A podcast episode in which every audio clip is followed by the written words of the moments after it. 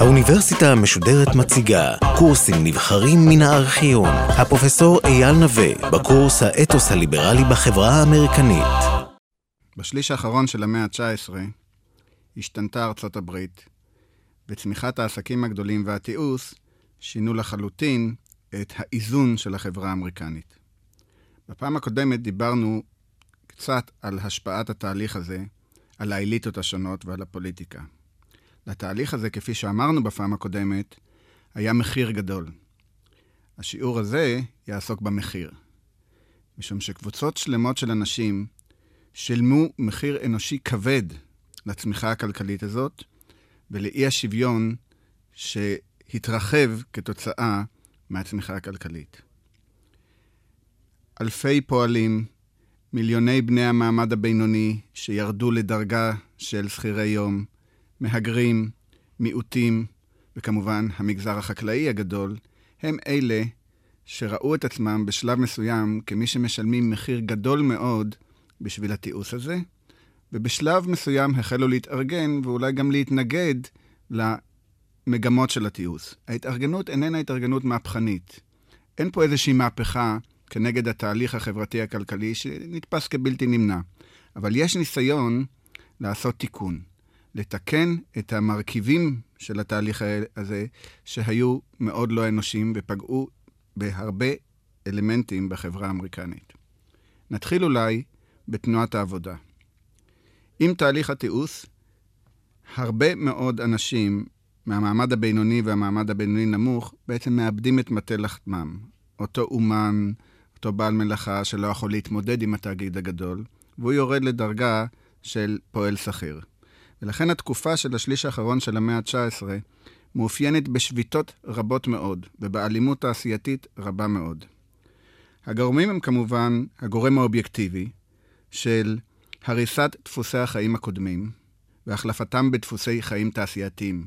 שעון, זמן תעשייתי, סרט ענה, העובד הופך להיות מוצר, ניכור בין העובד והיצירה שלו. כל הדברים האלה באמת שינו מאוד ולרעה את היחס של האדם הפשוט למקצוע שלו.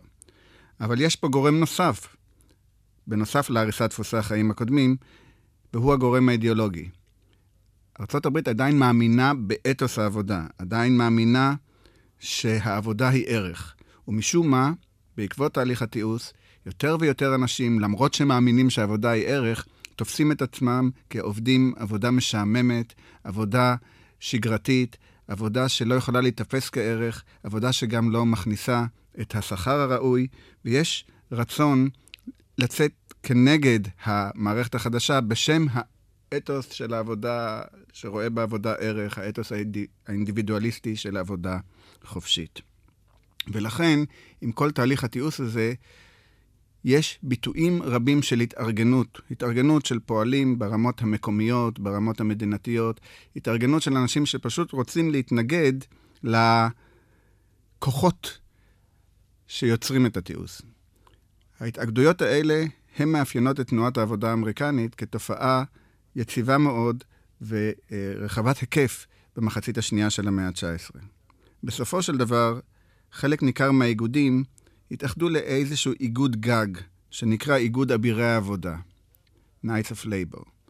אבירי העבודה, השם כשלעצמו כבר מרמז שזה לא איגוד מקצועי במובן האירופאי של המילה, כאיגוד סוציאליסטי או אנרכיסטי, אלא זה איגוד שכולל את כולם בעצם, כל אלה שעדיין מאמינים בערך של העבודה. זה יכול להיות העצמאים הקטנים, בעלי המקצועות החופשיים, בראש האיגוד אגב עמד כהן דת. זה לא איגוד של פועלים במובן האירופאי של המילה, אלא זה איגוד באמת של המעמד הבינוני והמעמד הבינוני הנמוך, שרוצה להתנגד לתהליכים של התיעוש. הם קראו לזה איגודיות מתקנת.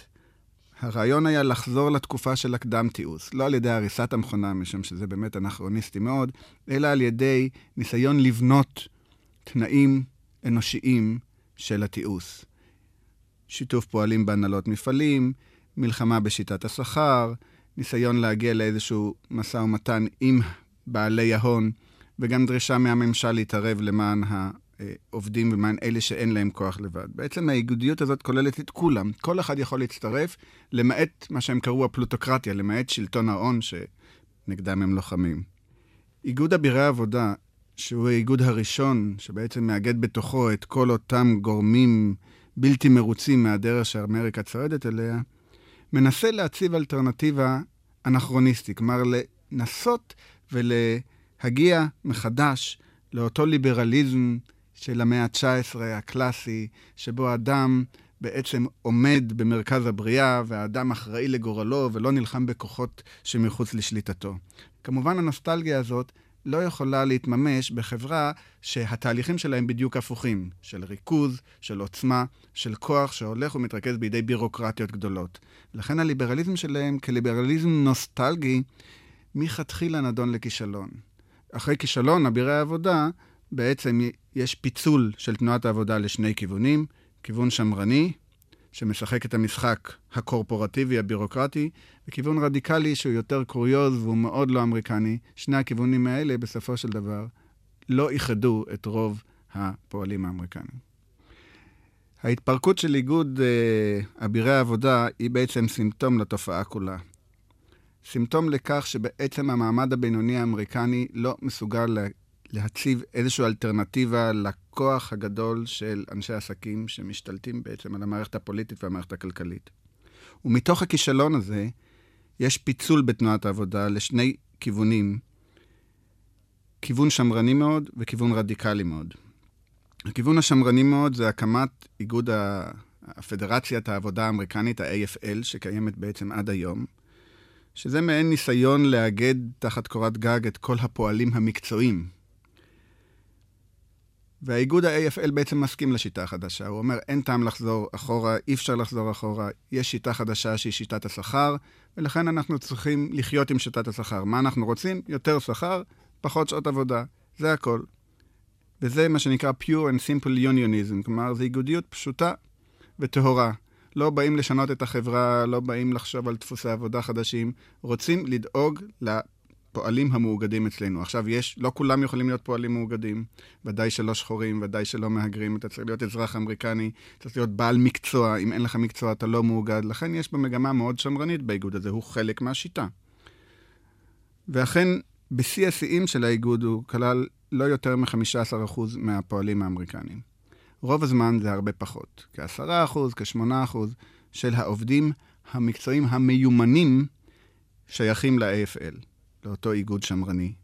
מצד שני, יש ניסיונות להקים איגוד רדיקלי מאוד, קוראים לזה IWW, Industrial Workers of the World. זה איגוד באמת אה, אנרכיסטי, סינדיקליסטי, שמדבר על מהפכה גדולה ועל הכוח לפועלים, ולא כל כך מגדיר מה בדיוק מי הם הפועלים ומה זה הכוח. כולם כמובן ייפגשו, אה, לוחמים בשיטה, לוחמים בקפיטליזם. האיגוד הזה מהר מאוד נשבר על ידי גם הממשל וגם על ידי המעמד הבינוני כולו, שלא לא אהב את האיגוד הזה, משום שהוא ראה בו באמת גורם אה, אנרכיסטי, גורם שמונע את יציבות.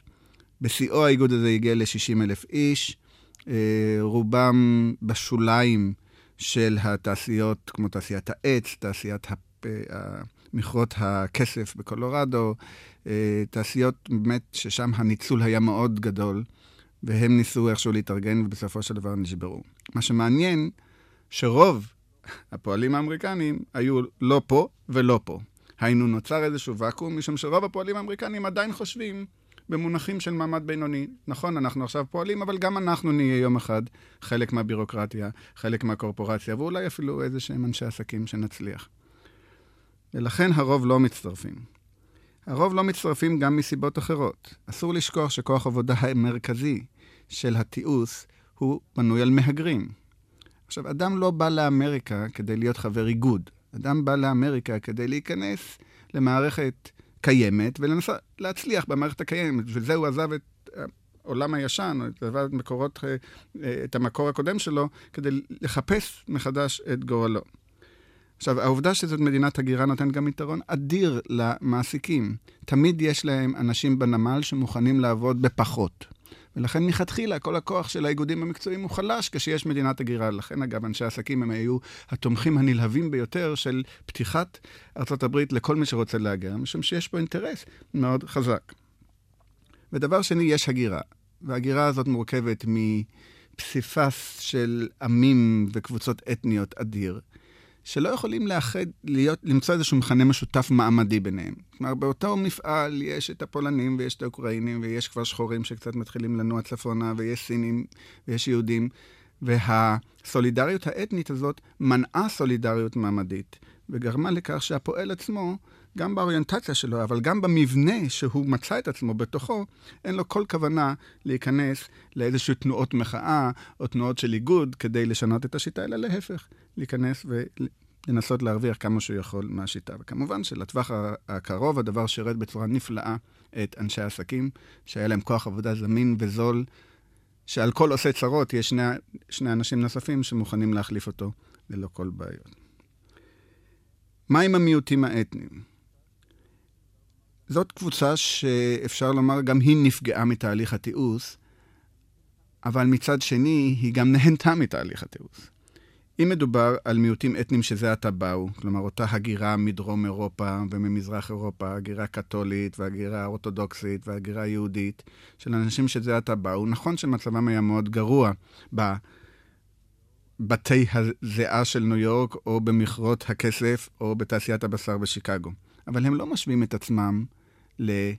לאמריקני או לבוס שלהם, אלא הם משווים את עצמם לזה שנשאר ברוסיה, או זה שנשאר באיטליה. ולכן יחסית, הרבה מהם רואים שיפור בעובדה שיש להם אפשרות לעבוד בכלל. כי הרי באיטליה או ברוסיה, באוקראינה, הם היו נפגעים או על ידי פרעות, או על ידי רעב, או על ידי גורמים אחרים. והעובדה שיש כל כך הרבה מהגרים מסוג חדש, גורמת לכך שהמהגרים האלה הם לעולם לא יוכלו להיות חלק מתנועת המחאה, מתנועת למרות שמשלמים מחיר מאוד גדול על העובדה שהם בתוך התהליך התיעוש הנורא הזה, ואין שום מערכת רווחה שתומכת בהם, הם בעצמם לא ייזמו תנועות מחאה על בסיס אתני או על בסיס של מיעוט זה או אחר. השאיפה היא להתערות בחברה. ולהתערות כמה שיותר מהר, ולשחק את המשחק שנראה להם שהוא המשחק, שהוא אגב די אכזרי לאותו מהגר שצריך עכשיו להיכנס למערכת של עבודה נוראה של עד 16 שעות עם משכורת שבקושי נותנת לו אפשרות להתקיים. גם נשים כקבוצה ייחודית עדיין לא הגיעו לתודעה משל עצמם. הרבה נשים היו בתהליך העבודה, הרבה נשים ראו בתהליך העבודה תהליך זמני, הן עובדות עד הרגע שבו הם ימצאו בעל ויתחתנו, ואז הם ייכנסו למעמד הבינוני באמצעות הנישואין, ואז הבעל יפרנס אותם. כך שאם הם עבדו, והם עבדו, רוב כוח העבודה הנשי התרכז בשלבים הנמוכים של התאגיד. ואף פעם לא, כמעט ולא רואים נשים שעולות בתאגיד ומגיעות לתפקידי מנהל, ודאי לא לתפקידי ניהול אה, עליונים, זה ודאי שלא קיים. כך שמבחינת הנשים אין הישג משמעותי בתיעוש הזה. להפך, הם המשיכו למצוא את עצמם בתחתית הפירמידה התעשייתית שקמה, ולא חדרו יותר מכך. ודאי שנשות המעמד הבינוני בכלל לא התחילו לעניין העבודה, משום שהאתוס עדיין אמר שאישה או נערה, בת המעמד הבינוני, לא הולכת לעבוד. היא הולכת ללמוד, היא אחר כך אחראית על המשפחה, מגדלת ילדים, אחראית על החינוך, על המוסר וכדומה. אם היה הישג גדול לנשים בשליש האחרון של המאה ה-19, הוא היה הישג של נשות המעמד הבינוני שדחפו לכיוון הפוליטי, הפוליטי הטכני, היינו זכות הבחירה. וזה תהליך שמתחיל כבר במחצית המאה ה-19 ומגיע כמובן לסיומו המוצלח מבחינת הנשים בתיקון ב-1919, תיקון לחוקה, שהעניק להם את זכות הבחירה. או מנע שלילת זכות בחירה מנשים, או מנע שלילת זכות בחירה ממישהו על בסיס של מין. מיעוטים אחרים, כמו אינדיאנים או שחורים, עדיין מחוץ לחברה, עדיין נמצאים בשולי החברה. ולכן למרות שחלקם מתחילים כבר להיכנס למערכת הקורפורטיבית, למערכת התעשייתית שקמה, הם לא אלה שיזמו את הרפורמה, למרות שגם הם כמובן נפגעים מהתנאים הנוראים של החברה התעשייתית. אם כן, מי הם נושאי הרפורמה? החל משנות ה-70 של המאה ה-19, ובוודאי עד סוף המאה, אנחנו רואים שנושאי הרפורמה הם החוואים. הם אותו מגזר חקלאי גדול מאוד, שהולך ומתמעט נוכח תהליכי התיעוש, אבל עדיין הוא מאוד חזק. והמגזר הזה, הוא יהיה נושא הרפורמה המשמעותי ביותר בשליש האחרון של המאה ה-19. מדוע? קודם כל, יש פה בעיות אמיתיות של מצוקה של החקלאים בשליש האחרון של המאה ה-19. הקדמה, התפתחות הטכנולוגיה, גורמת לכך שיש עודף תוצרת. יש עודף תוצרת, יש מחירים יורדים. יש מחירים יורדים. העלויות לפעמים יותר גדולות מאשר המחיר שהחקלאי מקבל על תוצרתו. החקלאי סובל בגלל ירידת המחירים ובגלל חוסר היכולת שלו להתמודד עם תחרות. וכתוצאה מזה יש מעבר מכפר לעיר וירידה של המגזר החקלאי. אבל מעבר לזה, יש לחקלאי תדמית מסוימת. אם נבדוק לפי התפיסה הג'פרסונית של הליברליזם, מי זה החקלאי? זה השאור שבעיסה. החוואים החופשים. זה אמריקה. זה הבסיס של אמריקה. ולכן התדמית של החקלאי, שהיא עדיין אמורה להיות תדמית גדולה, נוכח המציאות העגומה, יוצרת מתח לא רגיל אצל הרבה מאוד חקלאים. החקלאי עדיין תופס את עצמו כשאור שבעיסה. ולא רק החקלאי, אלא גם חלק מהמעמד הבינוני האמריקני עדיין רואה בחקלאות, בחוואי, באיש הספר, אדם איכותי, אדם שהוא מוביל את הליברליזם האמריקני, והנה דווקא הוא סובל. ולכן החקלאים יכולים לזהות את הסבל שלהם לא כסבל אישי, או לא כסבל קבוצתי, לא כסבל של קבוצת אינטרסים, אלא כאל משבר של אמריקה. ויש פה תהליך, כן? יש פה תהליך שגורם באמת לכך שמהמגזר החקלאי, מהמערב התיכון, מהחוואים בדרום ובמערב, ובעיקר במערב התיכון, מתחילה לקום המחאה. המחאה נגד אמריקה. לא זאת אמריקה שאנחנו חלמנו עליה. אמריקה שנשלטת על ידי בנקאים. המיתוס הזה נתן למאבק ביטוי של אליטה טהורה. אנחנו החקלאים כאליטה טהורה ומוסרית של חקלאי המערב התיכון והדרום. אנחנו נאבקים בזרים, אנחנו נאבקים בגורמים האן-אמריקאים, הבלתי אמריקנים שהשתלטו עלינו. מי זה הזרים? זה הבנקאי, זה איש העסקים, זה הספסר בבורסה, זה חברת הרכבות שגובה מאיתנו מחירים מופרזים על ההובלה, אבל זה גם המהגר, זה גם היהודי, זה גם הקתולי, זה כל אותם אלה שכבשו לנו את אמריקה שלנו. והמיתוס הזה הוא מאוד מעורר, הוא מאוד מדביק קבוצות אוכלוסיות זו לשנייה. תהליך המחאה של החקלאים גם הוא תהליך הדרגתי. זה התחיל באיזשהו תרבות נגד, הייתי אומר. בפיקניקים המוניים באיווה ובנברסקה ובמנסוטה של חקלאים שהיו נפגשים אחת לשבועיים או אחת לחודש ומקטרים ביחד על כך שמצבם קשה, אבל תראו לאן אמריקה הולכת. והפיקניקים האלה הפכו אחר כך לארגונים חברתיים וגם לארגוני עזרה הדדית. כל מיני ארגונים שקמו, למשל למימון עצמי או למאבק בקורפורציה זו או אחרת. יש איזה מאבק בחברת היוטה שמצליח. והארגונים החברתיים האלה מתחילים לרקום עור וגידים. ובאיזשהו שלב זה מקבל כמובן את הביטוי הפוליטי. הם אומרים, אם אנחנו רוב האוכלוסייה, ועדיין אסור לשכוח שבמאה ה-19 החקלאים הם קרוב ל-50% מהאוכלוסייה. הם אומרים, אם אנחנו נתארגן, ואם אנחנו נתארגן, אנחנו יכולים לשנות. בדרך האמריקנית הרגילה, דרך הקלפי, דרך רצון הבוחרים. והם מתחילים לחפש את הדרכים הפוליטיות, ובסופו של דבר מוקמת בשנות ה-90 המוקדמות מפלגה שלישית, מפלגת העם, או המפלגה הפופוליסטית, שמקורות הכוח שלה זה באמת המערב התיכון והדרום והמגזר החקלאי, והמטרה שלה היא בעצם לכבוש את השלטון כדי להגיע לשינוי. עכשיו, מעניין מאוד לבדוק את המצע של המפלגה הזאת. בסך הכל, יש במפלגה הזאת קריאה שמצד אחד אנכרוניסטית, אבל מצד אחד מאוד מתקדמת. מה הם רוצים? הם רוצים לשבור את המונופול שבידי אנשי עסקים. למשל, להלאים את משאבי האומה. משאבי האומה, כמו מים, כמו חשמל, ומבחינתם גם כמו תחבורה, כמו רכבות, לא יהיו בידי ידיים פרטיות, אלא בידי ידיים ציבוריות. זה נראה רעיון מאוד מתקדם, שחלקו אגב יושם 50 אה, שנה יותר מאוחר. הם רוצים דמוקרטיזציה של הבחירות, הם חושבים שהבחירות הן מושחתות, דבר שאגב היה נכון, והם רוצים יותר לפתוח את הבחירות לעם, ליצור איזה תיקונים בחוקה למען דמוקרטיזציה של הבחירות ברמות השונות. הם קוראים להתערבות הממשל בנושאים מסוימים. כלומר, הם מתחילים לגבש תפיסה של ליברליזם אקטיבי. זה לא טוב שהטוב בממשל הוא ממעיט למשול, צריך להתערב. צריך להתערב כדי לעזור למי שנפגע בתחרות הדורסנית על ידי אנשי העסקים האלה. וצריך ליצור כוח כדי להתערב. יש פה זיקות ראשונות, או ככה, נטיות ראשונות למה שאחר כך יהיה הליברליזם האקטיבי של שנות ה-30 של המאה ה-20. הם כן קוראים לזה. כלומר, יש פה תשתית שהיא די מתקדמת, וזה לא כל כך הולך הרבה פעמים עם הנוסטלגיה לזמנים עברו, שאנחנו מזהים בקבוצה הזאת. אז יש פה מתח בין שני הדברים האלה. אבל דברים אה, מתבהרים כשקוראים לא רק את המצע הקונקרטי, אלא כשקוראים את המבוא למצע הקונקרטי, ובה אנחנו רואים מצוקה אמיתית. הם באמת חושבים שאמריקה עומדת על פי תהום.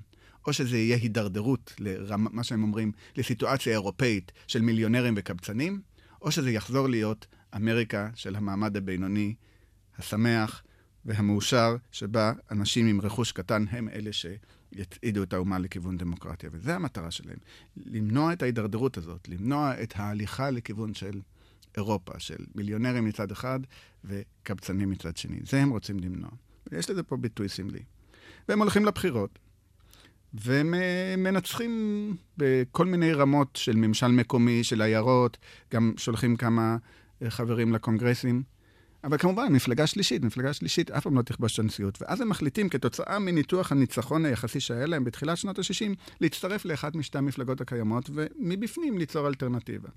והם נכנסים למפלגה הדמוקרטית, וב-1896 יש לנו בעצם בפעם הראשונה, אולי האחרונה, בהיסטוריה האמריקנית, בחירות אידיאולוגיות. מצד אחד הדמ... הרפובליקנים, ביג ביזנס, מזרח, מתועש, מלא כסף, אינטלקטואלי, מצד שני הדמוקרטים, בראשותו של אדם בשם בריין, שקרא לעצמו The Great Commoner, כלומר האיש הפשוט, שהוא גם הולך עם כובע קש גדול כזה, ונואם נאומים גסים ולא מנומסים, ששם החקלאים, שם אמריקה האמיתית, שם המערב התיכון, שם הדרום. והבחירות האלה באמת עמד למשקל הכוח הזה, ובסופו של דבר, כמובן, מי שיש לו את הכוח והכסף הוא זה שניצח, וכך נסתיימה המחאה הפופוליסטית הזאת.